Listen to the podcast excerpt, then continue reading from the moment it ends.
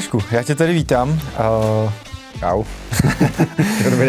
Ahoj Vašku. Uh, Vašek je vlastně celoživotní trenér. Uh, zhruba 15 let se věnoval řecko-římskému zápasu.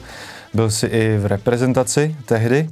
Zároveň jsi i spisovatel. Uh, napsal si knížku Síla, stabilita a mobilita. Zároveň jsi taky trenér trenérů, kde působíš ve svém fyziofitness v Černošicích a také trénuješ pro 3D Fitness Academy trenéry a taky působíš jako sportovní manažer v Gym Story Fitness na šestce. S čím za tebou chodí do tvý soukromí praxe nejvíc klienti? Co nejvíc vlastně řešíš? Záda. Záda. V podstatě jenom záda. Mě už moc, jak jsem říkal, že je potřeba někde ubrat, toho času není tolik a mě to zajímá. Mě zajímá řešit tyhle problémy. Už mě úplně nezajímá, třeba vůbec mě nezajímá náběr svalové hmoty. Hmm. Třeba. Jako bavilo mě to, to neříkám, že mě to nebavilo, ale je to hrozně jakoby jednoduchý. Jako nabrat svalovou hmotu, když to víš sám, že jo. Hmm. Když eh, takhle budeš hejbat rukama, tak asi svalovou hmotu nabereš, že to uděláš nějakou, a budeš to dělat třeba úplně blbě, takhle nějakou svalovou hmotu nabereš. Tak, dobře jíst, dobrý počet opakování. Není série. to až zase tak jako složitý. Není. Jo, nabrat, jasně, potom jít na soutěž, tam už musíš být taky trošku chemik. Jo, a, někoho připravit na soutěž, už musí vědět taky, co jíst, co si trochu zobnout eh, bokem, aby, aby to fungovalo lépe. Takže už musíš mít ty znalosti trošku širší a musíš taky znát správný lidi na těch soutěžích. Takže to pak už samozřejmě je jiná kategorie, trénovat závodníka, hmm. třeba v kulturistice. A když za tebou přijde chlap, že chce nabrat svou hmotu, tak si myslím, že pro tebe to bude úplně jednoduché, jako, že to není taková, taková práce, že ti to úplně nevyčerpá. úplně to neby, úplně nebudeš mít pocit, že jsi sedřený. Jako. jo, takže eh, je to dobrý, jsou to, jak bych to řekl, eh, kdybych to z hlediska trenérské profese, tak jsou to líp vydělané peníze, protože se tím nemusíš tak zabývat, protože to je celkem jednoduchý, to umí mm-hmm. v podstatě kde kdo, kde který, jaký chlap chodí poslovně, to má načtený z časopisu a, a ty svaly mu rostou nějakým způsobem. To je bolí ho toho třeba záda, třeba bolí ramena to je a ten trenér mu pomůže k tomu. To je to B u toho. No. Přesně, to je to B. Jo, ale čistě jenom náběr svalové hmoty, je primitivní. Ale aby ten návrh svalové hmoty nebyl, spůsob, nebyl provázený různými neduhy, kdy chlapi tamhle se potkají v poslovně tři takhle stoje a říkají, to je, to je, to je argument. Oni tam stojí a říká, rameno, ale já se ráno vůbec, to, rameno mě bolí a koleno a kyčel a ty záda. A teď se tam všichni tři stěžují, mi všem kolem tak 28. Plný zdraví. A teď hmm. oni vypadají, jak, jak když přišli z nějakého ústavu co všechno je bolí. Jsou sice jako namakaný, celý schrbený. No, právě. A teď ten argument, a ten řekne, no tak se nediv, já už cvičím 10 let, ale neměl by to být obráceně. Já už no, cvičím 10 let, mě nic nebolí, můžu se krásně hýbat. Tak, Jsem jak... Tak. Ne, tak protože cvičím už 10 let, to je ten argument na to, že už se nemůžu skoro hnout. To, tohle je nesmysl. Jo, mělo by to být asi trošku jinak. Ten soused necvičí, ten se nemůže rozhýbat, ten se nemůže narovnat. Já cvičím, já jsem v pohodě, já jsem zdravý. On to je obráceně. Já deset let cvičím, no tak tebe nic nebolí, ty taky necvičíš. To, to je úplně na hlavu postavené. To je na hlavu. Takže měl by tam být vždycky zdravotní cíl, si myslím. Ten trenér by měl tomu klientovi dát to, co ten klient neví. To znamená, nabrat svalovou motu, to ten trenéra nepotřebuje, ale když budeš s někým trénovat, tak si myslím, že tvoje tvůj cíl nebo tvoje snaha nebude, aby tady viděl větší biceps, ale aby ten větší biceps nebyl spojený s tím, že si zničí rameno třeba. Ano. Aby ho aby ho to méně bolelo, nebo aby, aby dokonce nabral svou hmotu a byl ještě jako v kloubech lepší, tak to je ještě úplně ideální případ.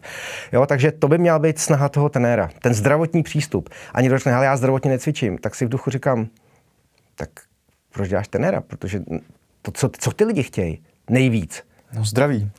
Cvičí no, zdravě, no. jasně, ale ten primární to jo, hmm. ale primární, č- člověk chce poslovně, tak slyšíš, nabrat svou hmotu chlap, nebo ženská zubnout, nebo i chlap zubnout, hmm. nabrat nějakou kondici, aby když pojedu na, na ale nikde tam právě, oni chtějí všichni to zdraví, oni ho potřebují, ale oni to jako neočekávají, že ten trenér by jim to dal. Ale jdou k němu, protože si říkají, hele, já nevím, jak to dělat, tak ať se nezničím.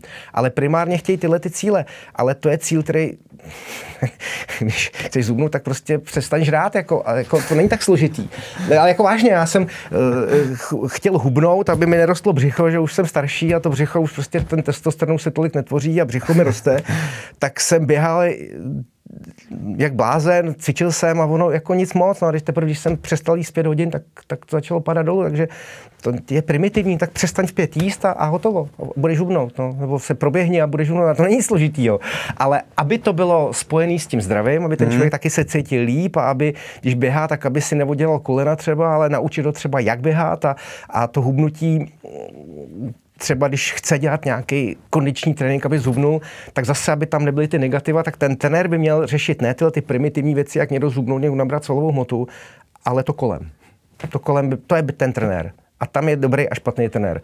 Špatný trenér si u toho nasvačí, u toho tréninku, párkrát spočítá, ale ještě tři.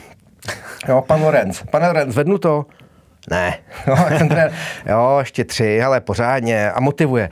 Dobře, no, tak uh, motivuje, ale já myslím, že ten trenér by tam měl mít právě to, to navíc. To, co ten klient neumí, to znamená ty primitivní důvody, nebo ne primitivní, nejsou primitivní, jsou důležitý, základní, ale ty ne? základní, přesně tak, mm. ty základní důvody trošku obohatit o to, aby ten člověk měl něco, co vlastně od toho ani nečekával. Že mm. řekne, hele, já se po ránu zvednu nějak líp a, a když sedím, tak už mě to tak nebolí a za krkem mě nebolí a hlava mě nebolí třeba, tak to je práce toho trenéra. Nebo mm-hmm. takhle si představu, že by měla být práce toho trenéra.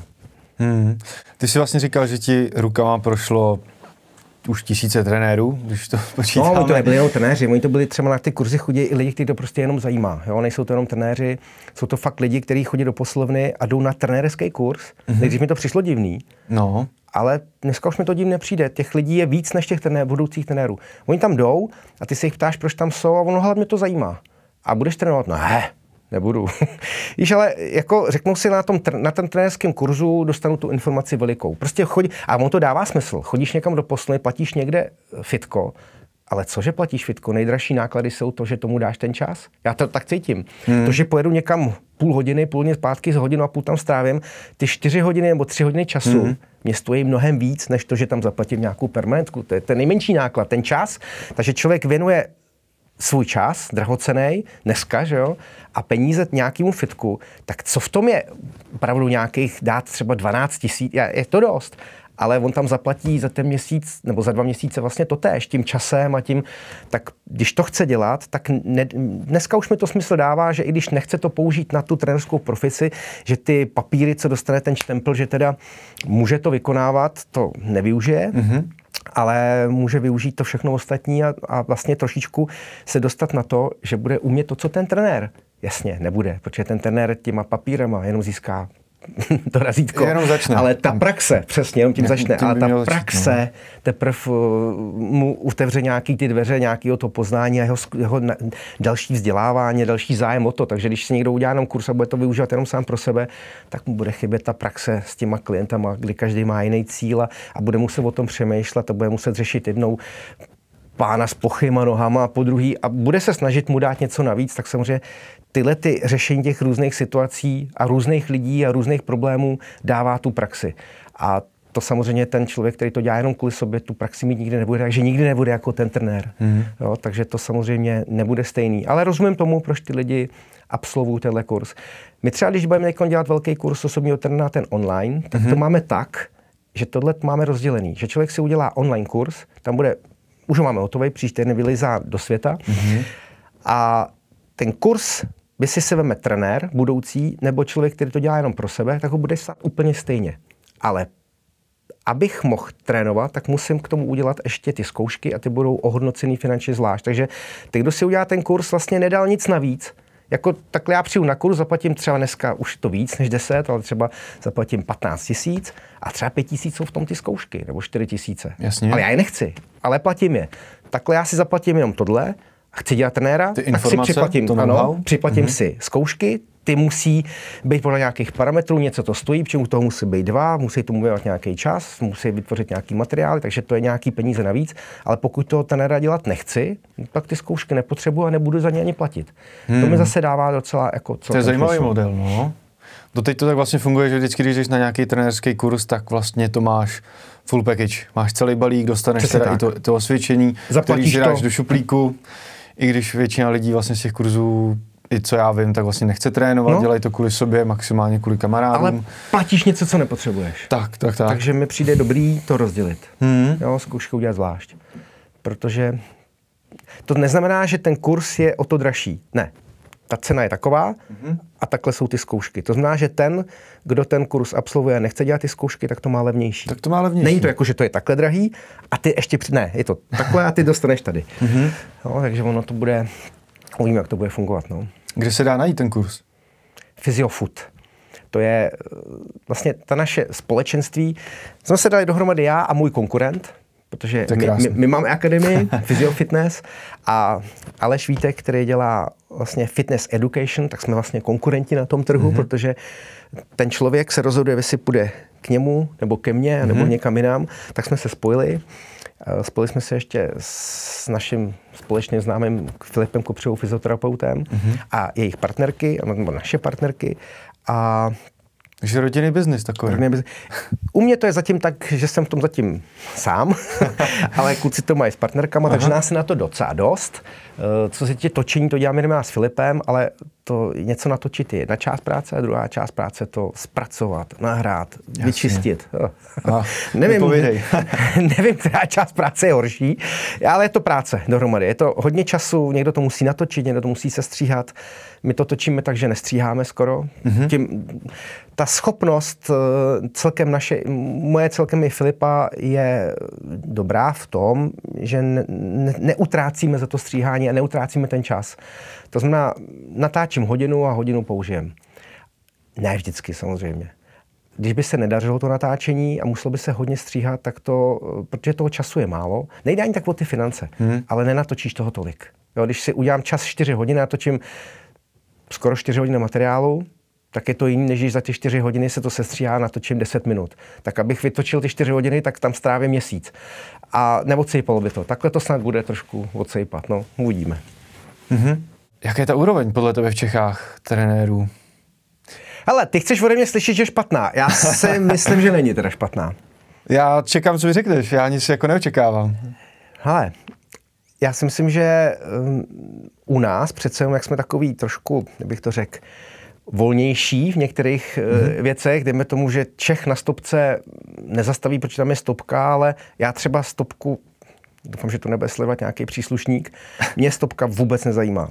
Já se k tomu přiznám. Mě zajímá. Počkej, jaký máš auto, abych lidi až pojedou, no ne. viděli tvoje auto, aby věděli, Já že máš zastavit. Zhodnotím situaci, někdy ta stopka není vyřešená dobře. Je to, stopka je někde, kde vidíš dobře a já zastavím ale nemusím zastavit, protože vidím. Takže, eh, ale to je česká natura. Takhle to řeší hodně. Ale proč bych tady zastavoval když nemusím, tady krásně vidím, tak dám přednost samozřejmě. A proč tady není trouhelník, že mám dá přednost? Tady ta stopka je fakt zbytečná. No. To je špatně, protože se mají dodržovat pravidla. Ale Češi jsou takový, že jo. Proč bych tohle dělal, teď to je přece blbost. Jo, Takový nejsme, švejkové, no. nejsme úplně jako, že bychom 100% dodržovali pravidla trošičku. Někdo tomu může říct chytrost, někdo tomu může říct nezodpovědnost, to ať si to každý pomenuje jakoliv, ale já jako jsem český mluvící, mám tuhle tu nátoru, takže občas nějaký nařízení eh, z té hlavy si to je samozřejmě špatně, protože nařízení o to, aby se respektovalo. Jo, takže v Německu si myslím, i když dneska už těch Němců tam je jaký míň, ale právě Němci, představu si právě Němci, když jsem jezdil v Německu, tak opravdu, kdyby stopku dali já se z toho dělám srandu, takhle to třeba není, ale kdyby stov, dali stopku 100 metrů před křižovatku, tak Němec, protože nepochybuje o některých věcech a já si nemyslím, že to je špatně, já si toho dělám srandu, ale já myslím, že to je mnohem lepší než ta naše poha, protože pak je v něčem řád aspoň. Není ve všem takový bordel jako tady, protože každý si všechno zhodnotí podle svého no. a ty pravidla se prostě tak nějak rozpadají. Takže jakýkoliv pravidlo tady vznikne, tak si ho lidi předělají ve svůj. A každý má jiný názor, takže vlastně pravidla my vlastně jakoby nedodržujeme. Takže já to ne, ne, neříkám, že to je fajn, je to špatně. A já to dělám taky, je to špatně. Ale ten Němec si říkám zase někdy paradoxně, a třeba to je Němec, myslím, že Švýcaři že jo, jsou takový jakoby hodně já myslím kdokoliv, jo, je víc než my. Možná Italové nás, možná a jižní, no rozhodně, no. a jižní národy a možná jeho američani, tam myslím, že tam ještě máme rezervy, ale jako v té Evropě si myslím, že jsme v tom jako, jako specifický.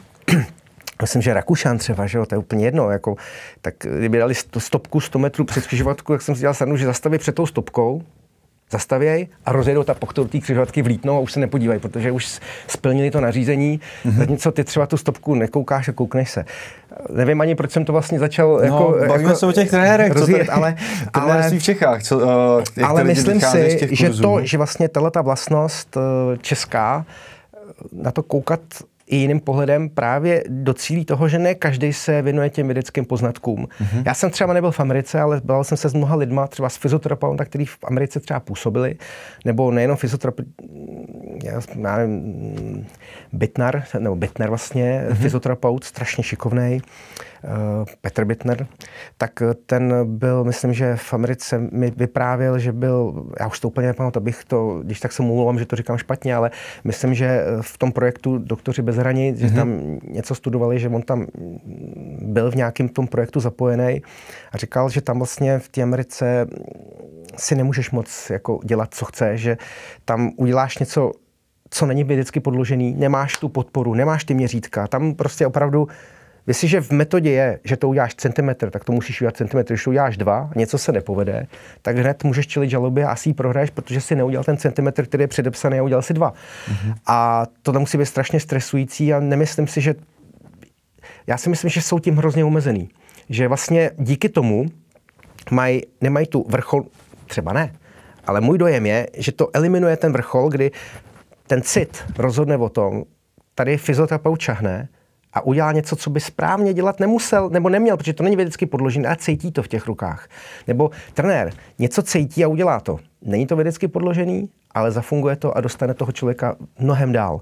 Ale zase bohužel na té druhé straně tím, že tam nejsou ty pravidla, tak někdy ten trenér tady může někoho s promnutím nechci použít nějaký špatný výraz, ale trošku zničit, uh, zničit. Jo? může mu hodně no, pomoct a může ho taky zničit. Zatímco jsou ty pravidla, hmm. tak tohle to dole není a to nahoře taky ne. Hmm. Ale je tam nějaký standard, hmm. že ty lidi jsou v tom standardu že nedojde k tomu, že by ho nějak úplně zrakvil, mm-hmm. ale taky ho extra nějak jako nahoru dostaneš. Furt seš v tom standardu. Zatímco u nás se bohužel můžeš dostat sem Jasně. a můžeš se dostat taky ale sem. Takže já si nemyslím, že by u nás byli trenéři horší, nemám to srovnání, nemůžu tvrdit, jaký jsou trenéři tam, ale jezdí ke mně lidi právě z ciziny, že ten z Francie, jezdí mm-hmm. ke mhm. mně ze Švýcarska lidi, taky Češi, taky lesci, to nevím, lesci se, jezdí ke mně ženská z Německa, ta tam žije ale 20 let a chodí k trenérům.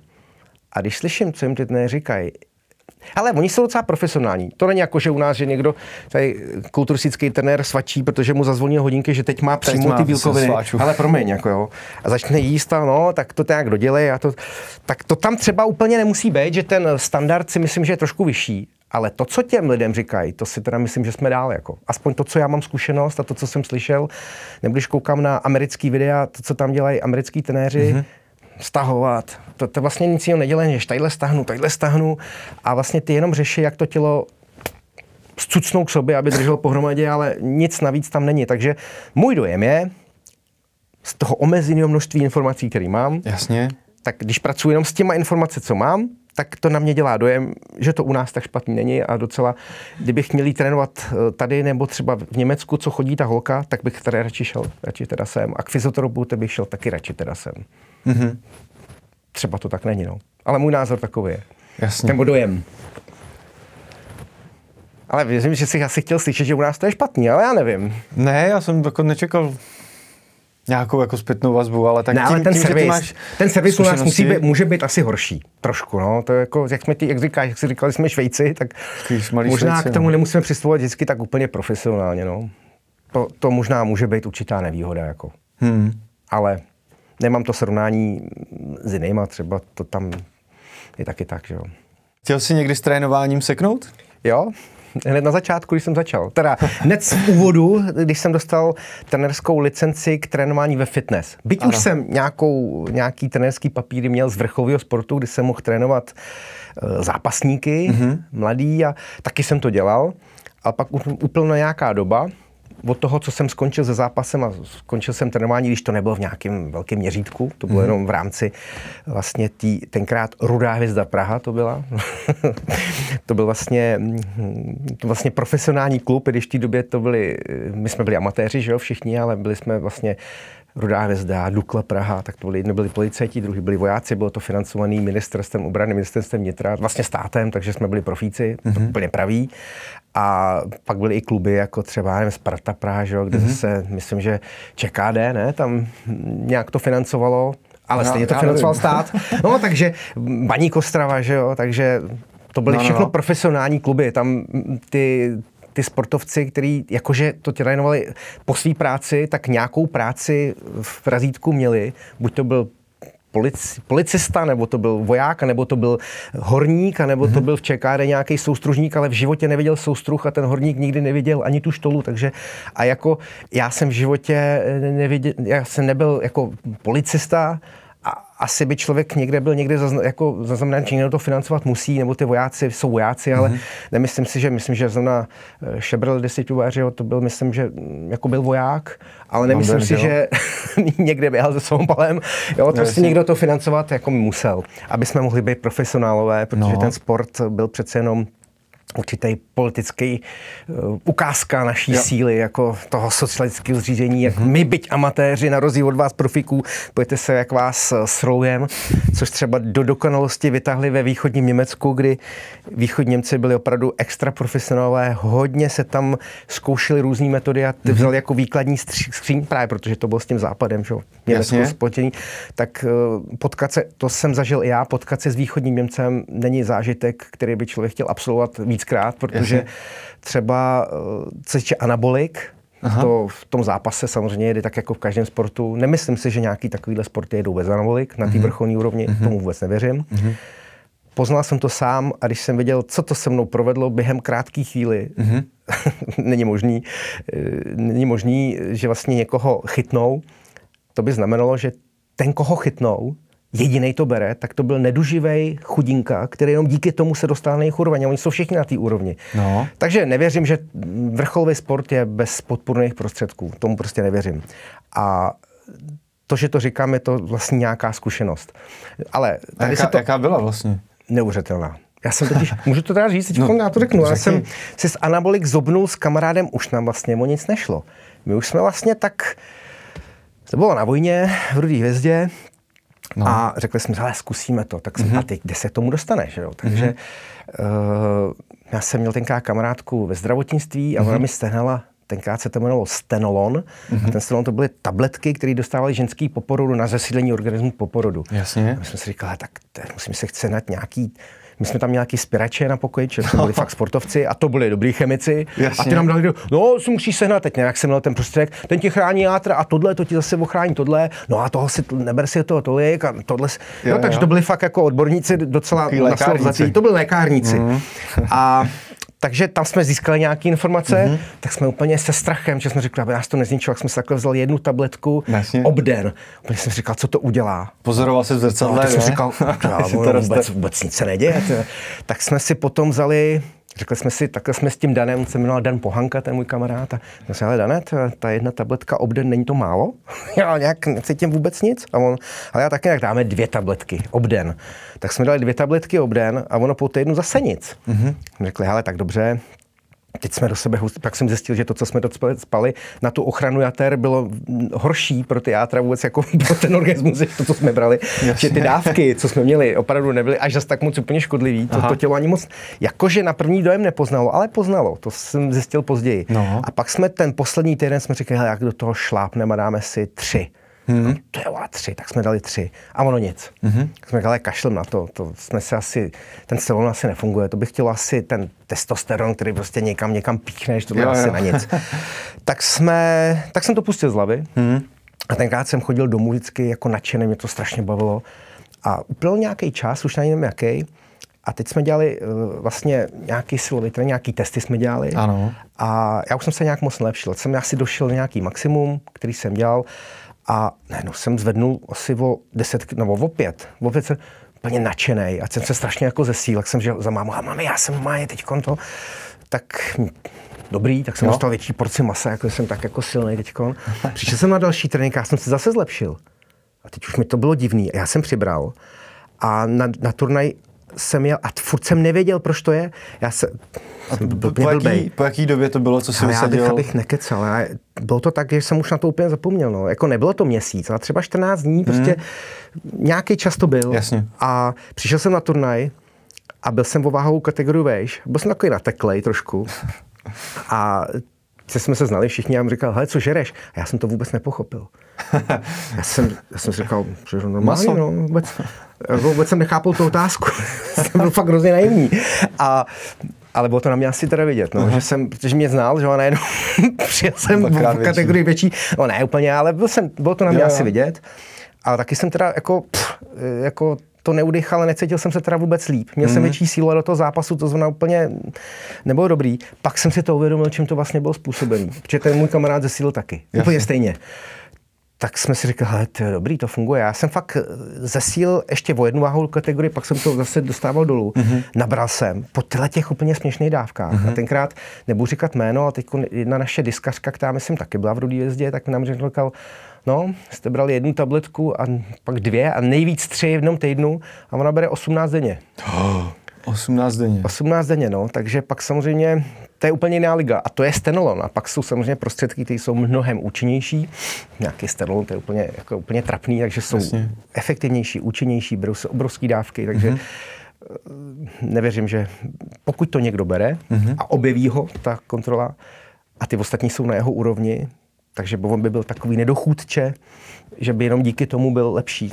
To si teda jako fakt jako úplně nemyslím. No. Mm-hmm. Jako, že asi výsledky to nějaký, nějaký má. Ale jak jsem teď mluvil o těch anabolikách, tak jsme asi od, od, trochu odpadli od té tvý jakoby původní otázky. Já jsem se dětal, jestli jako můžu toho takhle vstoupit těma anabolikama, je to nějaká zkušenost. Jo, jo. Rozhodně bych teda jí jako nikomu nedoporučoval, protože ty následky, ale bere se to. To se chci to... zeptat, jestli ty i po takovémhle krátkém, řekněme, využívání, jestli jsi nějaký následky. Ne, nebo... doufám, ne. že ne, nevím o nich. No. To, že jsem se otrávil houbama, který nás byl můj otec, to mě asi poškodilo víc než, než anabolika. Ale eh, když je to dlouhodobý, tak to samozřejmě poškodí. My jsme to brali na zkoušku. Nás to jenom zajímalo. Jo. Vrcholoví sportovci to berou, protože mají ambice vyhrát olympiádu. Mm. Nesouhlasím s tím, ale chápu to.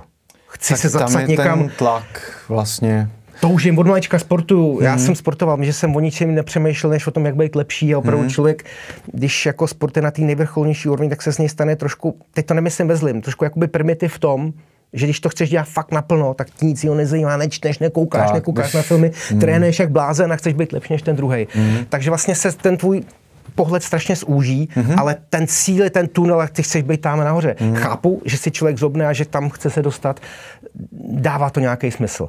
Ale proč zobou kluci v poslovně, tamhle jako chodí party mladých kluků a zobou, jo. jenom proto, aby v té partě zvednul víc než ten druhý, to je opravdu stupidita. To, ale teď to možná sleduje někdo, kdo to dělá, opakuju to znova, je to stupidní, protože si ničíš to nejdůležitější, co máš, a to je zdraví. Až za 10-15 let mm to nebude moc vrátit zpátky, no to nevrátíš, no. tak si bude vyčítat a bude si to vyčítat. Kvůli tomu, že chviličku, znám spoustu chlapů, kteří byli takovýhle. Mm-hmm. Potkal jsem za dva roky a byli to chcíplotinky. To je tak pomývý. A zničený hlavně. Zničený, to je tak pomývá věc. Tak mm. teď jsem nabitej, ono to stejně nikoho nezajímá. Třeba oni to chtějí, že budou takhle, aby, aby nabali ženský. Já neznám žádnou ženskou, kterou by to zajímalo. To vůbec ženský nezajímá. Ženský zajímá, jestli ten chlap má nějakou, něco má asi v hlavě a jestli je z něj cítit nějaká osobnost a jestli tak. se u něj může opřít. A ne, jestli má takovýhle bicák. Jako. To je asi tak strašně primitivní důvod. Mm-hmm. Takže rozumím tomu v tom sportu, mm. nerozumím Tam tomu míříš, no, jenom proto, to, abych v partě měl větší bicák nebo zvednul na mrtvej tak víc než ten druhý, to je opravdu strašně hloupý. Ale je to rozšíření. Dneska teda se v těch poslovnách zobe dost. Hmm.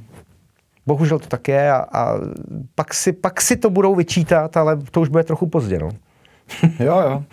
Je to takový povrchní put, vypadá dobře, vypadá jako velký, silný. Je to nějaký. Ale za jakou cenu? Přesně, je to, je to, kdyby se radši člověk soustředil na to, aby v něčem vyniknul, eh, jako ten profesor Krofta, který tím, co umí a tím, mm-hmm. jak je vzdělaný a tím, jak je dobrý v tom svém oboru, tak ho všichni obdivují a rozhodně nemusí mít takový lebice. No, hlavně ta jeho práce má nějaký dopad na společnost. Má nějaký dopad, no. A to, že budu mít větší biceps než kamarád, nemá dopad vůbec na nic, akorát na, na jeho zdraví. No. Koho to zajímá, že zvedne v bicepsu, zvedne 50 kilovou činku? Jo. Asi nikoho, no. Možná Kleo pár lidí poklepe po zádech, ale to je tak asi všecko, no. No, to jo, to jo. Takže co toho těch anabolik, no, to sice nebyla ta hlavní otázka, ale tím to asi uzavřu, že, že by to mělo dávat vždycky nějaký smysl. Jestli si chci zkazit zdraví, nechtěl bych to nikdy. Hmm. Ale aspoň, když je tam ten cíl, že budu někde zapsaný v nějaký knize a lidi se po mně budou učit a já až budu tam na vozejku třeba někdy, tak si budu, budu se hrát aspoň myšlenkou, že o mě někdo mluví, ale, ale jen tak pro nic za nic se zničí zdraví je fakt jako hloupý. No. Pro hezkou fotku na Instagramu. Pro hezkou fotku na Instagramu, přesně tak. Jo. Ale abych se vrátil k tvý původní otázce, jestli jsem s tím chtěl někdy seknout, tak chtěl. Když jsem po dlouhé pauze, když jsem dělal ten vrcholový sport, kde jsou ty pravidla trošku jiný než potom to fitness, mm-hmm. tak já jsem se tak nějak jako nepřehodil. Já jsem měl ten vrcholový sport a vůbec mi to nebavilo v té poslovně. Ty hmm. cíle v té poslovně najednou to nebylo chtít jako s nějakým klukem trénovat nebo trénovat na to, aby, aby někoho porazil, ten, mm-hmm. ten cíl jasný, mm-hmm. zlepšovat techniku, mm-hmm. zlepšovat, ten trénink byl jako více účelový, jako bylo to zvýšit kondici, mm-hmm. zvýšit uh, nějakou hybnost. My jsme dělali spoustu jako zajímavých věcí a bylo takový třeba zrovna ten zápas je takový hodně, my jsme dělali gymnastiku, my jsme skákali Jasně. salta, aby jsme mm. byli mhm. hybní, eh, hodně jsme se protahovali, aby jsme měli nějakou eh, taky sílu, ale taky tam musela být výbušnost, byla mm. tam kondice, ale bylo to hodně, jakoby hodně rozvrstvený, ty mm. parametry, které si musel splnit a nejenom v tom fitness, No, já bych chtěl tadyhle trošku, trošku, trošku zformovat tu postavu. Aha. to nejenom přišlo hrozně takový úplně formovat postavu. Nebo zubnout, nebo nabrat svaly, no, že jo, přišel přesně, někdo. takže mě to jo. ale strašně nebavilo, jako opravdu, opravdu hrozně. A navíc se mi podařilo, a to do dneška si to vyčítám, přišel ke mně zubař. Mm-hmm. Hele, já k němu chodím, nepomstil se mi, zatím ty zuby.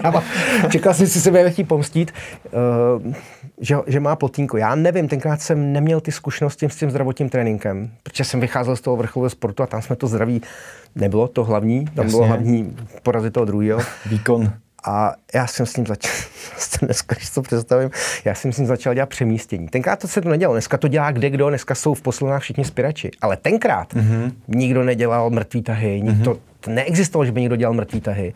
Jasně, četl jsem v časopisech, jak tady se to nedělá, jak v Americe, tam jsou celý takový jakoby zóny, ale tady to fakt jsem to dělal jenom já, jako nějaký mm-hmm. přemístění, to vůbec ani nikdo nevěděl, co to je, my jsme to dělali hodně. No já jsem jako, že to bude dobrý, no tak no.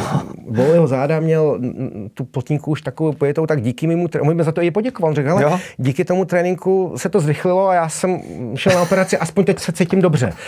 Takže tohle jako nebylo dobrý. Takže jsi s ním dělal spiračský trénink, no. přemístění. On mi to jako říkal, já jsem to tak nějak jako asi neregistroval úplně. Yes. Mě to pak třeba překvapilo a pak jsem si zpětně uvědomil, ty jo, mi to asi říkal, že má problém se zádama. to je ta chyba, že jo? Poslouchat, co ti ten kdo řekne. Bolí mě záda. Aha. Aha. Jo? Nebo chci zubnout, jo? A ne jako, jo, jasně, tak pojď. pojď. Takže tohle, ne, takhle asi by trenér, člověk, jako takhle by trenér asi fungovat teda neměl. Mm. No a, ale bylo to způsobem, že mě to fakt nebavilo.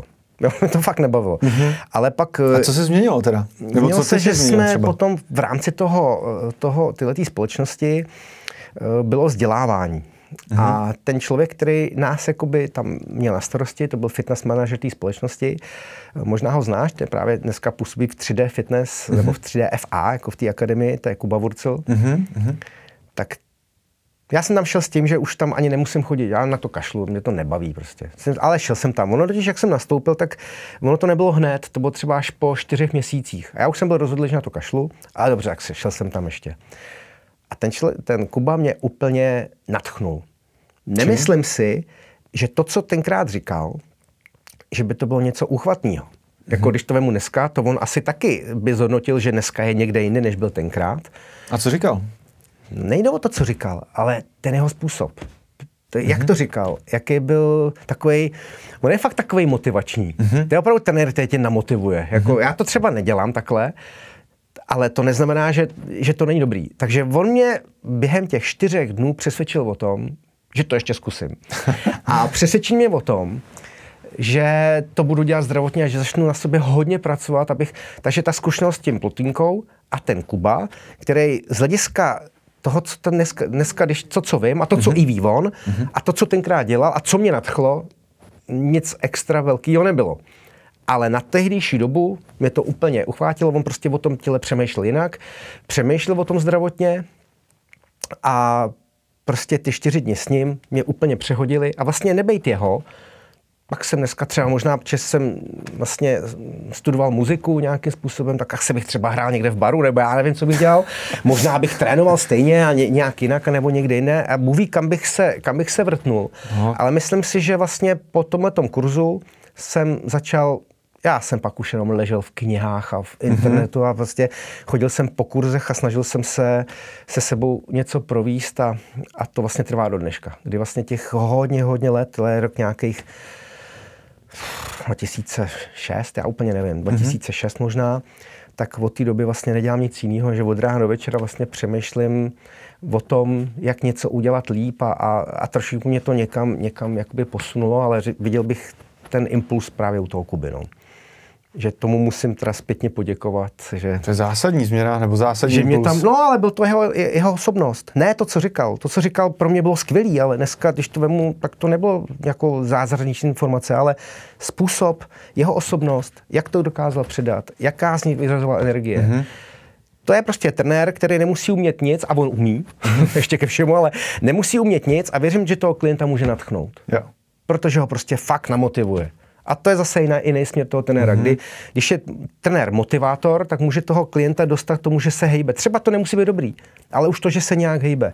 To, že vůbec něco dělá, že tam jde kvůli tomu trenérovi, protože je třeba mhm. zábavný, ten Kuba mm. je vtipný, tak si ukážu představit, že i kdyby neuměl nic, tak může těm lidem pomoct jenom tím, že díky němu na ten trénink přijdou a třeba tam budou skákat přešvihadlo. Něco dělat. Což prostě. není špatný, proč by bylo špatný, ale nebude dělat, vymýšlet žádný zázračnosti, ale on se nějak hejbat bude a nějak se bude rozvíjet a, a pomůže mu to. Mm-hmm. Takže ta osobnost toho trenéra je taky důležitá. Mm-hmm. Jo, že když je někdo takhle jakoby zábavný a ještě k tomu něco umí, pak je to asi pro toho klienta radost s ním trénovat. Jo. Jako neměl by to být moc, ale zase jsem znal trenéra, který byl strašně dobrý, opravdu strašně dobrý. Aha. Uh, jako v praxi, jako trenér? No, on už dneska ani trenér nedělá. On dělal, eh, už, jako, už spíš dá fyzoterapeuta, uh-huh. pracuje, jako vždycky byl dobrý a je dobrý a bude dobrý. Prostě on o tom vždycky přemýšlel, o tom trénování, vždycky se snažil něco objevovat, ale ty jeho tréninky byly takový, z mého hlediska takový hrozně suchý. Dneska už je to taky asi jiný, ale jak se strašně soustředil na tu, na tu věc a třeba na chodidlo, tak to byl takový strašně vážný ten trénink. Mm. Víš, jakože... Jako půl hodiny rovnal, než strašně, udělal... Ne, všechno to bylo strašně vážný. Ale tohle musíš. Víš, jako bylo to takový bacha, bacha. Můžu si vysmrkat. Teď ne, teď ne, ale teď se musíme soustředit. Víš, a bylo to takový, že nevím, jestli bych se jako klient eh, cítil dobře, ale on byl zase tak dobrý, jo tak dobrý, že, že to mělo výsledky. Ale to pak taky změnil. To bylo to soustřední věc. Dneska už to taky dělá jako v klidu, protože tohle soustředění on to už v sobě má, ty zkušenosti má takový, že už je taky nad věcí. Mm-hmm. A když se pamatuju z těch úvodů, tak to bylo hodně, hodně takový, Jo, takže ta osobnost trenéra hraje obrovskou roli. Znal jsem trenérku, která s těma lidma dělala dva cviky. A, a oba dva hrozný. Jeden horší než druhý. A jí, si přišla ženská, která byla dáma při těle, Aha. nebo jí přišel atlet, který chtěl jít na závody, nebo přišla ženská před porodem, dostala ty dva cviky, úplně stejný. A, a v podstatě během toho hodinového tréninku to cvičení trvalo tak sedm minut. Zbytek prokecali. Ale měla hodně lidí. Ale ona no. byla hrozně vtipná. No. to byla opravdu sredně to tam jako tady, tady když něco prohodila, tak jsem se vždycky opravdu zasmál. A já věřím tomu, že ty lidi, ale ona nebyla špatná, ona jako, ale to všechno prokecali. Hmm. Ale oni to prokecali ne, protože ona, ale ona dokázala naslouchat těm lidem, hmm. byla fakt vtipná a dávala jim takový jako nějaký jako, jakoby moudro. Ona byla trošku jakoby starší než ty ostatní tenéři. Hele, ty lidi to s ní bavilo. A zase to mělo pro ty lidi efekt, protože aspoň udělali ty dva cviky. Jo, jo. A aspoň tam něco dělali a neseděli doma, ne, nepožírali brambůrky třeba. Takže i takový trenér, který vlastně, vlastně netrénuje. On je spíš takový terapeut, že ten takový člověk se tam jako vypovídat, u toho se teda jako převlík do cvičebního, trošku se tam zahřál a vypovídal se, tak Přesně taková tak, že, trenérka, terapeutka. Ale já bych nechtěl hodnotit, tenhle trénink je špatný, tenhle je špatný, hmm. ale nakonec ty lidi uh, se s ní taky nějak trošku jako zlepšovali, když dělali dva cviky, ale byla zábavná, ta ženská přišla skleslá, úplně stažená, po odchodu s ní, ona byla taková rozmátá, ona se už narovnala tím, že jí zlepšila uh, tu její psychickou pohodu. Teď největší záběr je na těhotenský cvičení v Podolí, Mm-hmm. To mě zajímá úplně nejvíc, protože tam s tím, že budeme dělat zase v porodnici v Podolí těhotenský kurzy, tak eh, s tím je spojený, že oni tam mají spoustu chytrých mašinek, na kterých se dá něco změřit. A protože uh, cíl je, aby ty ženský neměly tolik poporodních traumat, co mají, protože se to čím dál tím rok od roku zhoršuje, mm-hmm. tak uh, tu metodu, kterou vlastně dělám, tak se dá do tohohle velice dobře využít a hlavně je to tam díky tomu vybavení dobře měřitelný. Takže to, kudy, se má, kudy má projít to dítě, tak se dá dobře změřit jestli ten prostor je větší nebo menší. A jestli ženská zatlačí břichem a maminko stahněte mm-hmm. bříško a pří dýchání a stahnu hlavu, jestli tohle je ta dobrá cesta, jestli není třeba lepší cesta to udělat přirozenější a přes končetině se někam chtít jako vytáhnout, tak tahle otázka se tam dá docela dobře jakoby změřit. Že to není jenom otázka, že si člověk řekne, hele, tohle je určitě lepší, se tady opřeš, cítíš to, tam to nemusíš jenom cítit, tam si prostě to změříš.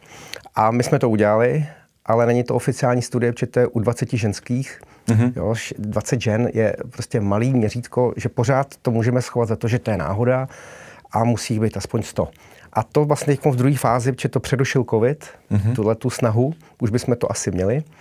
Ale teď začneme znova a bude to teda s tou studií, která už bude mít jako víc, víc vědecký podklad, protože už to bude na velkém počtu žen, mm-hmm. takže to bude teda třeba odhadu roka půl ale jsem si úplně jistý, že dojdeme k výsledku, protože u těch 20 byl obrovský rozdíl v tom, že když ženská zatlačila klasicky, takhle, muselo to zkoušet ale dámy, které už věděli, o co se nám, my to musíme nejdřív naučit. Věděli, my musíme naučit, no, musíme naučit to vnímat svý tělo. Mm-hmm. No to mhm. totiž lidi dneska moc nevnímají, takže musí se uvolnit, musí se trošičku naučit se o ty ruce a nohy opřít. Ono to zní jako, že se samozřejmě opřu, ale není to až tak. Dámy mají hodně zvednutý hrudníky, jsou stažený.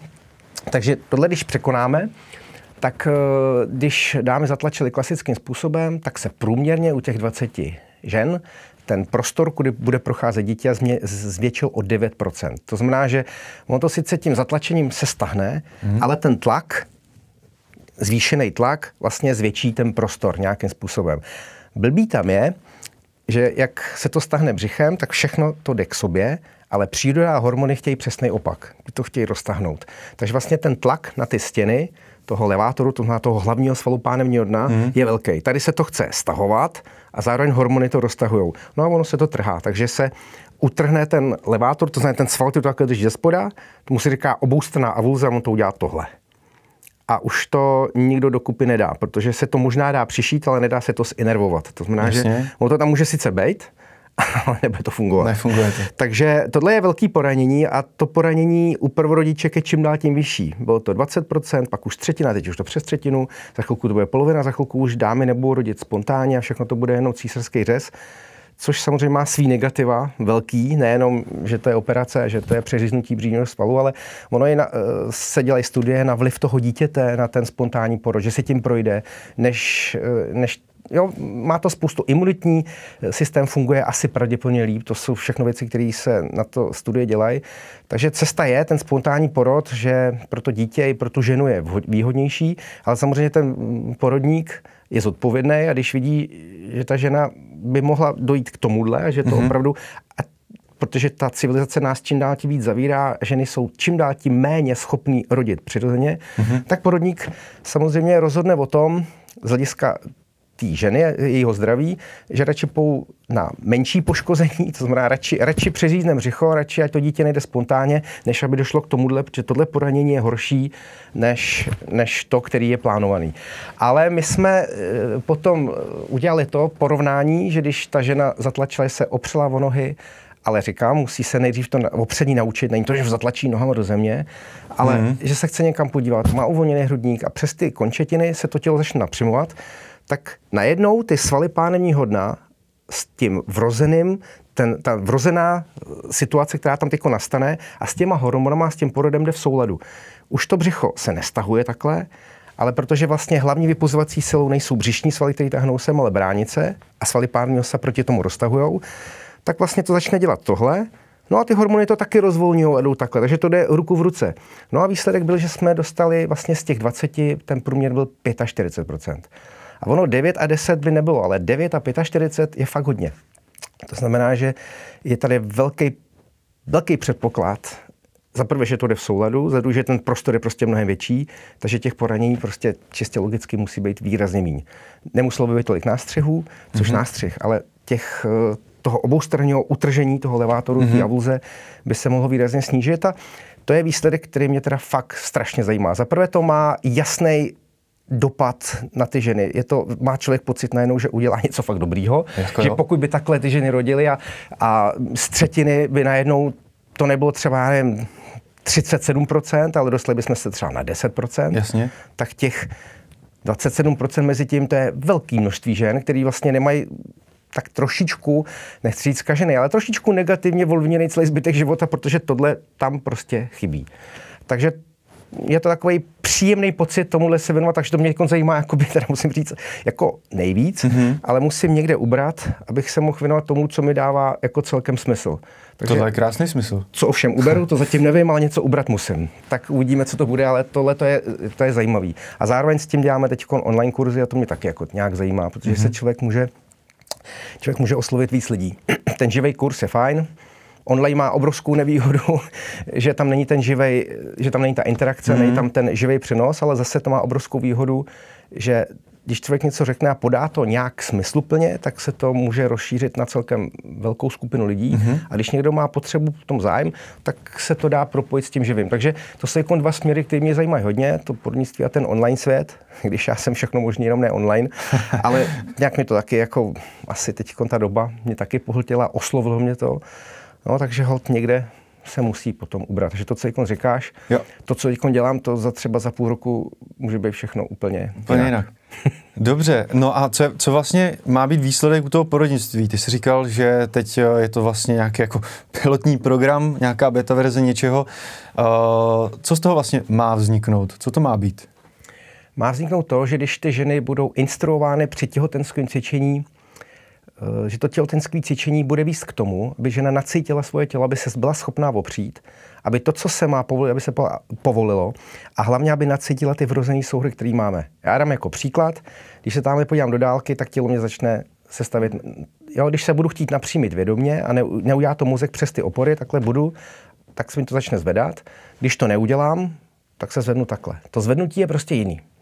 Teď se prostě musím takhle předklonit, protože ze spoda nic nefunguje. Zůstaly mi mrtvý nohy, já jsem takhle jenom se takhle kejval, jak bez studní otec Bruna. Ale když se pojám do dálky a ty ruce se mi opřou, tak ta idea vyvolá nějaký zpřimovací programy, který mm-hmm. já osobně nedokážu vyvolat vědomou činností. No a v tom porodnictví to může mít obrovský, obrovský jakoby e, výsledek. Samozřejmě to má výsledek i s potínkama. Zatím máme 100% úspěšnost potínkama, to je to samé. Jestliže páteř je stlačovaná dolů, mm. To je jako, jako s tím tím roztažením, jestliže páteř je stlačovaná dolů a ty meziobratlové prostory trpějí, tak je potřeba to rozníst do rukou a do nohou, aby ta páteř na sobě nenesla tolik, ale když to roznesu do končetin, tak najednou mm-hmm. ta páteř eh, může být uvolněná k tomu, aby se mohla začít napřimovat. Takže tam není o tom, že nějaký svaly někam zatáhnou, ale že se to prostě povolí a to tělo mm. přestane protektivně ochraňovat tu páteř, protože jakmile to roznesu do končení, vytvoří se stabilita, tak proč by mozek držel staženou páteř, když tomu není, není důvod. A vlastně to uvolnění té páteře najednou odstraňuje problémy se zádama. Takže to se taky dá změřit, ale to už se změří trošku hůř, protože aby se napřímila páteř, jak se to změří, to už by třeba potřeba být magdalinská rezonance a to je dost složitý, protože tam je potřeba být dlouho. Takže Tohle měření je složitější. To v tom porodnictví se dá změřit mnohem lépe tím ultrazvukem. Jo, tady se zavede sonda, ženská zatlačí jednou a po druhý šup a vidíme tolik, tolik procent. A ještě to ta mašinka hezky spočítá, je to hned. Jo. Je dobrý. no a uh, ty vytvoříš něco, co se těm maminkám budoucím vlastně bude předávat, ať už to bude kurz, nebo nějaký materiály, něco, no, z čeho se to vlastně budou učit, nebo ty za to, nima budeš chodit, ty budeš vlastně... To je nějaký koncept. Je to nějaký jo. koncept cvičení, který samozřejmě, když to dělá jeden člověk, mm-hmm. tak toho moc neobsáhne, když se to bude dělat na více místech. A on to pak je jednoduchý. Když by vyšla ta studie a bude jasný a ne, neodiskutovatelný, že ten výsledek takovýhle je, mm-hmm. tak pak už je to jednoznačně poměrně lehce prokázatelný v té praxi v tom, na tom porodním sále. A to budeme dělat ruku v ruce. To znamená, že ty ženy, co budou rodit, tak už budou, my pak budeme sledovat, kolik z nich to procento, nejenom, že tohle změříme, tohle bude rychlý změřit to rozšíření, ale furt to není ten důkaz ten, ten pravej, tak si člověk řekne, dobře, tak se rozšíří ten prostor, ale kde víš, že to rozšíření prostoru stačí k tomu, aby se neutrhl ten levátor? A teď je potřeba to tam opravdu dokázat. To znamená, ty mm-hmm. ženy, co projdou tím cvičením, tak musí to být nějaká měřitelná kategorie, takže mm-hmm. musíme to porovnat s nějakou jinou měřenou kategorií, takže určitě někdo dělal nějakou jako studii. Podle čeho zjišťují, kolik žen vám se utrhne ten levátor? Zase musí dělat nějakou analýzu a tak. musí si dát nějaký rozpětí, tak třeba žena 25 až 35, třeba prvorodička nebo druhorodička.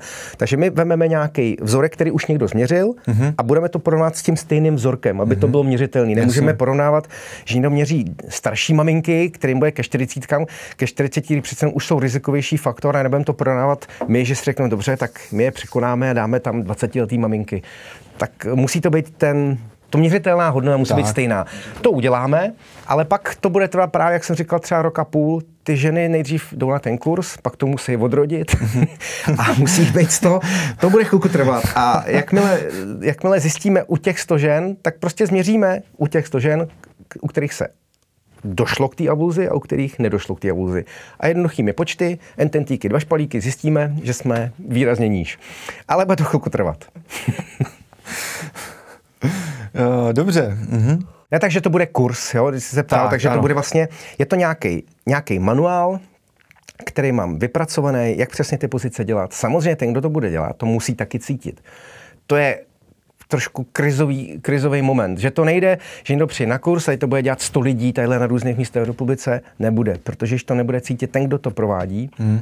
tak to nemůže předat a vidět na těch ženách, eh, který to, který to mají potom dělat podle něj. Takže musí to nejdřív nacítit ti, co to budou provádět. Takže to je další nějaká energie. Protože u normálních kurzů tohle není potřeba. Tam jsou jasně dané věci. Tam se řekne, tohle dej sem, tady to vytahni, tady to stahni. Hmm. A je to, to udělá každý. To, najdu na ulici 10 lidí, tohle jim řeknu a každý tohle udělá. Mm-hmm. Nic složitého to na tom nebude.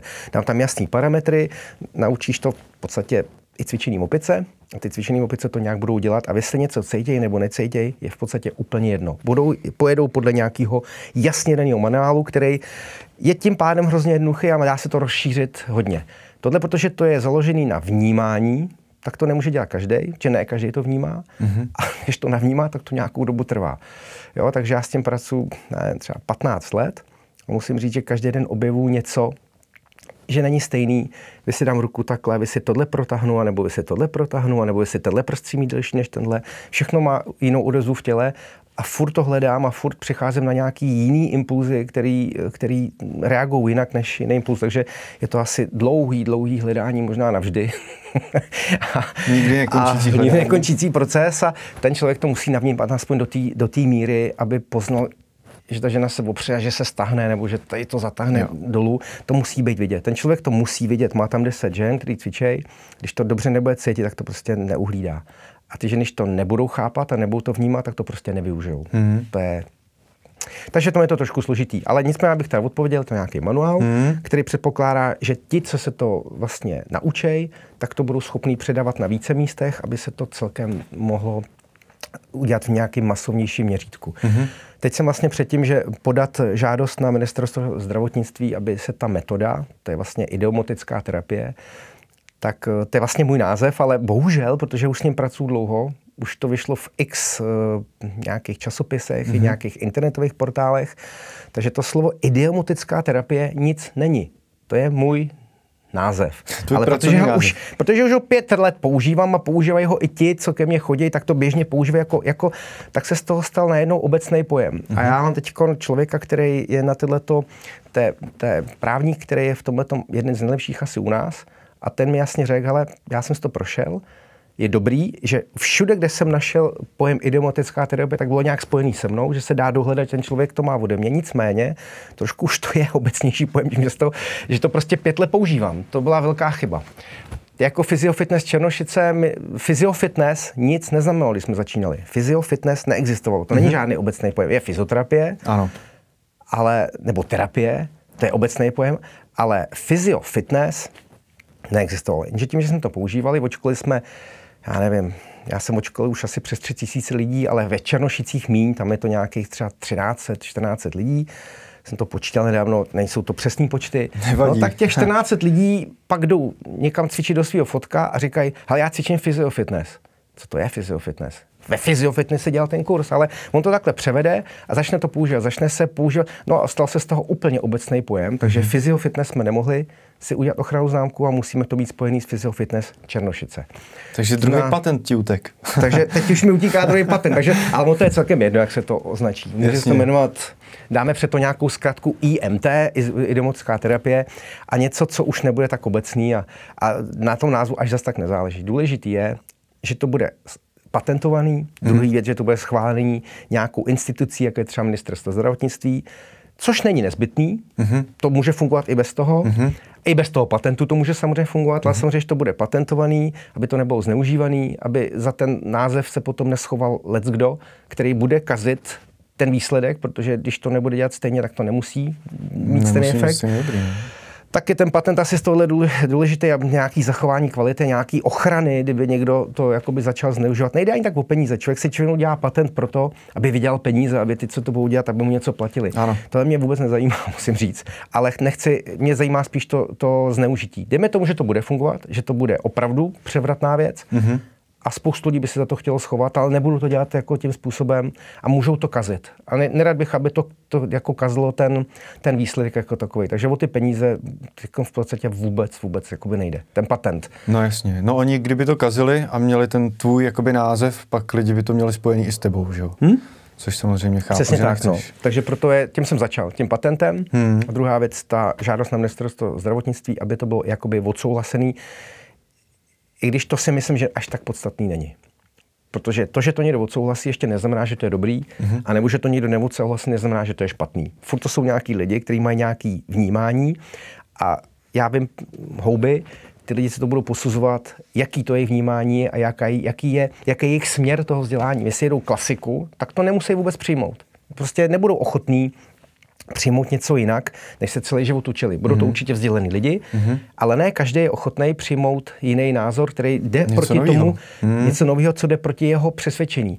Já teda teď musím říct příklad, kdy jsem se poznal eh, s docentem, dneska už profesorem Croftou, což je význačný porodník a právě působí v, mm-hmm. v porodnici v Podolí. A to je člověk, který je opravdu strašně vzdělaný a opravdu hodně šikovný.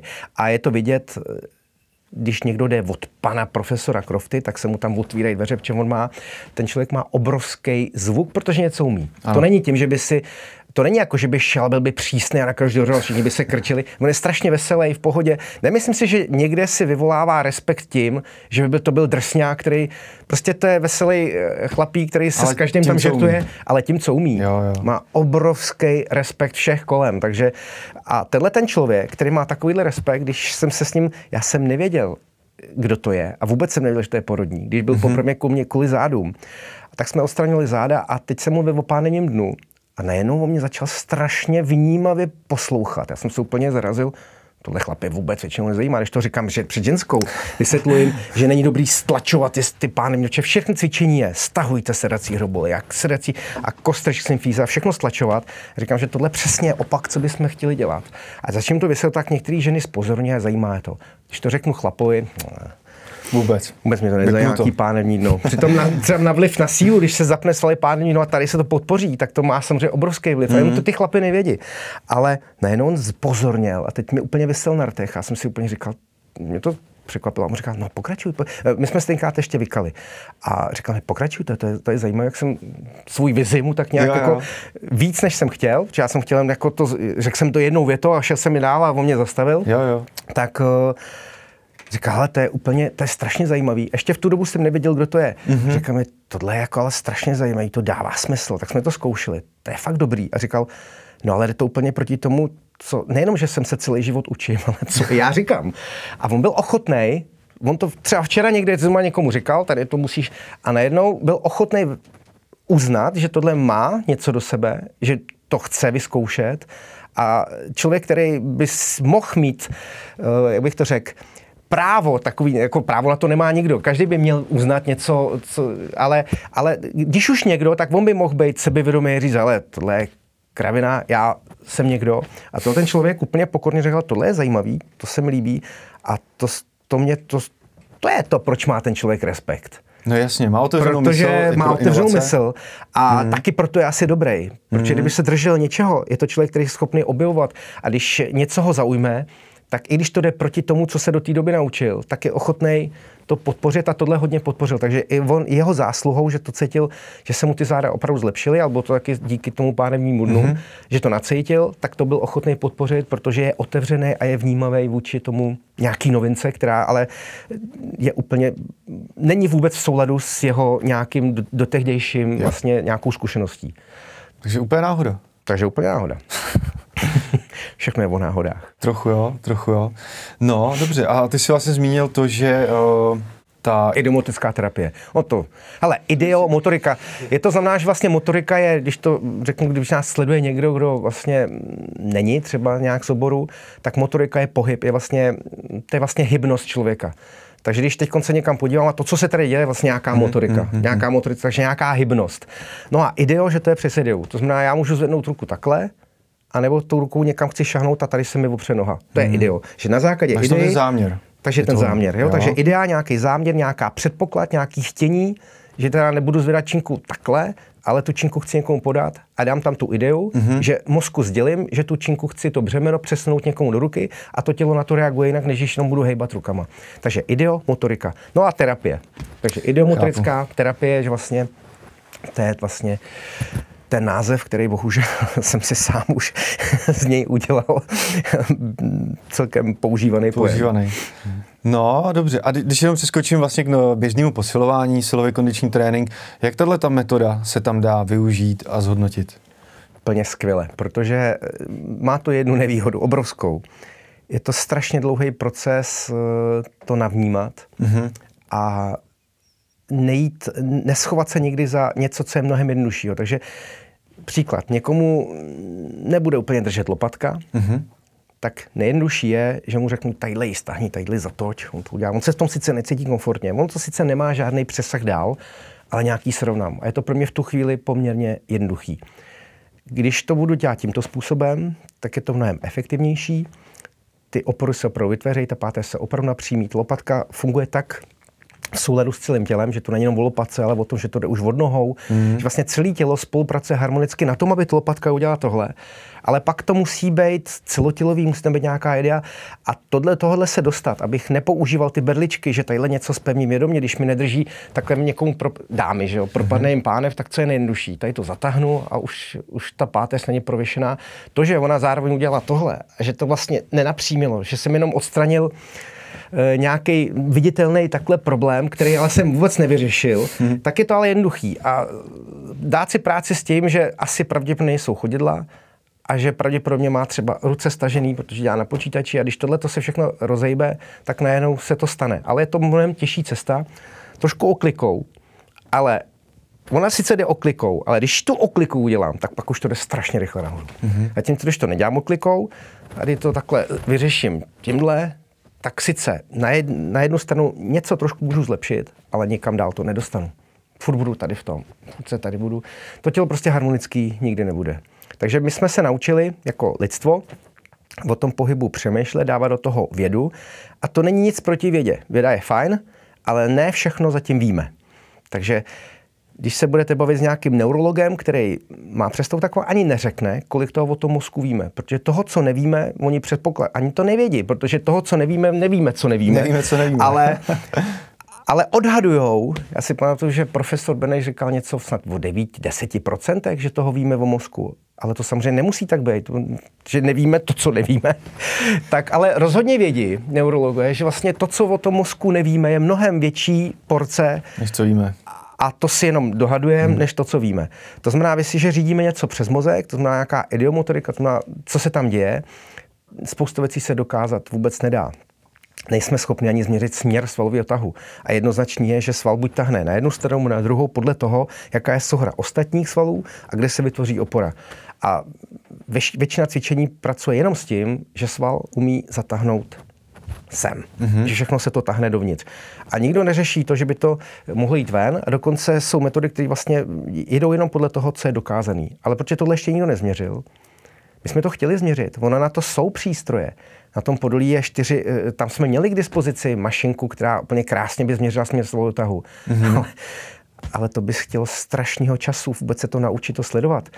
Ty ženy, které vlastně tam obsluhují tu mašinu, mm-hmm. jsou vzdělaný a jsou naučený koukat na oblast pánevního dna a vědí, na co mají koukat a vědí, co se tam má stát. To je někdo naučil, protože to někdo do toho investoval peníze, protože tohle je oblast, která, jdeme tomu, eh, někdo zaplatí, je to, co každého zajímá.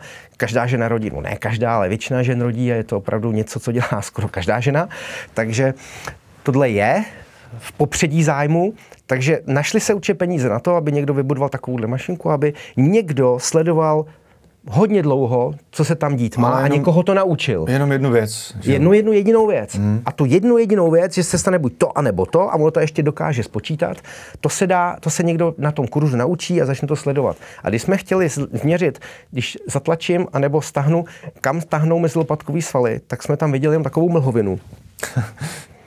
a nikdo jsme to nedokázali přečíst. Ani ty, ani ty vlastně fyzioterapeutky, co byly u toho přístroje, vůbec nevěděli, co se tam děje. Protože to je, kdo by to sledoval? Koho by to zajímalo? To by musel někdo zaplatit, aby člověk dlouhodobě si v té mlhovině udělal jasno a koukal do toho uh, a zjistil, co se tam vlastně děje tak to musí někdo tu mašinku mít, musí mít dlouho k dispozici, musí tomu věnovat ten čas, no a někdo by to musel jako financovat a něco, co nikoho nezajímá, protože kam tahne svalkou, to zajímá, ani dofinancovat nebude.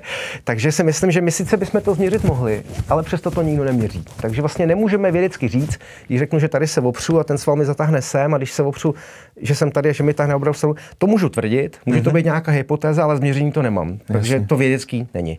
Tak. Ale to, že to není vědecký, ještě neznamená, že to nefunguje.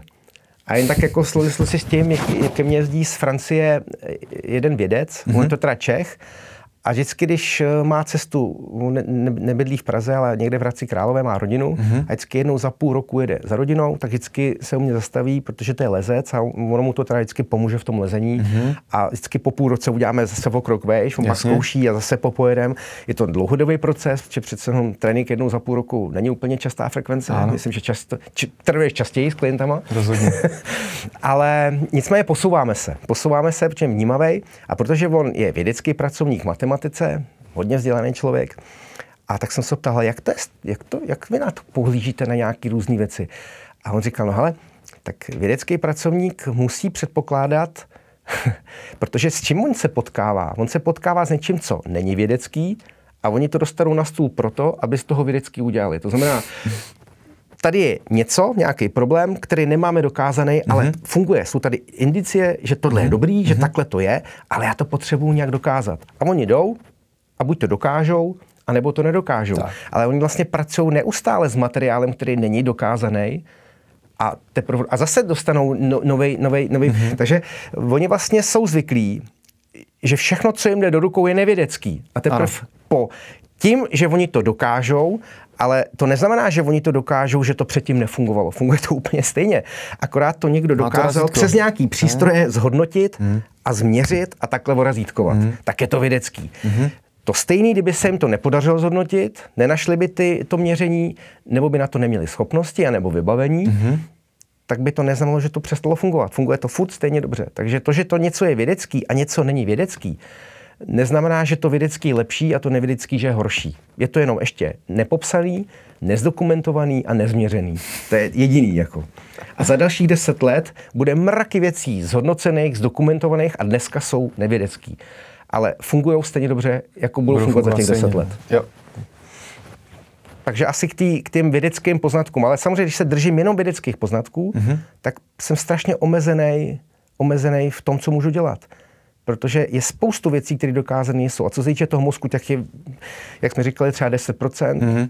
tak 90% nemůžu využít. To je škoda. Takže mě, já se celkem spokojím s tím, že ne všechno si dokážu vysvětlit. Je to nějaká hypotéza, říkám si, logicky si řeknu, co se tam v tom těle děje. Myslím, že většina těch věcí zní logicky, ale nedokáží si úplně třeba zhodnotit, když takhle dám ruku, někdo mi do té ruky zatlačí, pevný bod tam není a já tou rukou chci prstama někam šahnout. Mm-hmm a tady ta ruka má třikrát větší sílu a ty svaly nemůžou tahnout tam, když tam opora není, asi tahnou sem. Mm-hmm. Co se tam přesně úplně stane, že se dostanu nad nohu, že se nastaví křížová kost, že to vytlačí, že to podepře tady ta lopatka. Tak vysvětluje tím, to si takhle vysvětluji já, ale úplně cítím, jak ty svaly tahnou sem, ale přitom tam asi tahnou nemůžou. Takže ne se vším si jako člověk dokáže úplně přesně vysvětlit a říct, ale takhle to je. Třeba to tak není, třeba to je jinak. Každopádně to funguje. Takže někdy se spokojím s tím, že vím, že to funguje, jo. že když takhle budu mít ruku a posunu tohle dopředu, tak se zavřu a když tohle posunu dopředu, tak se otevřu. To funguje. Mm-hmm. Proč to funguje, třeba vědět nemusím, ale musím to zkoušet a musím to nacítit a musím to dokázat využít a tímhle tím tomu člověku pomoct, že tím, že to nebude tahat tady, ale bude to tahat tady, tak se mu třeba uvolní záda, třeba ho přestanou bolet a třeba se mu uvolní plotínka. Teda uvolní. To, ten tlak se tam zmenší. Jo. A třeba to neumím ani, ani zdůvodnit a třeba to zdůvodní někdo za těch deset let. Mm-hmm. No, takže k té vědě přistupovat s respektem, ale zase neříct si, že co není vědecký, to prostě neexistuje. Existuje. Jo, takže je to nějaká, nějaká metoda, která nepracuje s vědeckým poznatkem, mm-hmm. ale s výsledkem. My nemůžeme to dokázat, proč to tak je, a to ale vůbec nevadí. Můžeme nevadí. pracovat s výsledkem. Jestliže na 100 ženách bude po porodu při technickém, vlastně to znamená, to, se to stane, dojde k tomu porodu a u 100 žen se dostaneme z 37% na 10, tak je to důkaz a je to vědecký. Mm-hmm. I když nejsme schopni říct, jak přesně se to tam odehrává, ale jsme schopni zhodnotit ten výsledek. Zatím. tak jo, Vašku, díky moc, že jsi přišel. Rád tě přivítám i příště a měj se fajn. Já taky děkuji za pozvání a uvidíme. Třeba se příště popovídáme znova. Super, mým hostem byl Vašek Rázel, autor metody ideomotorické terapie. Děkuji Biofilms Rentals za půjčení technologie a za pronájem prostor zkušebně u Dejva. Díky, čau.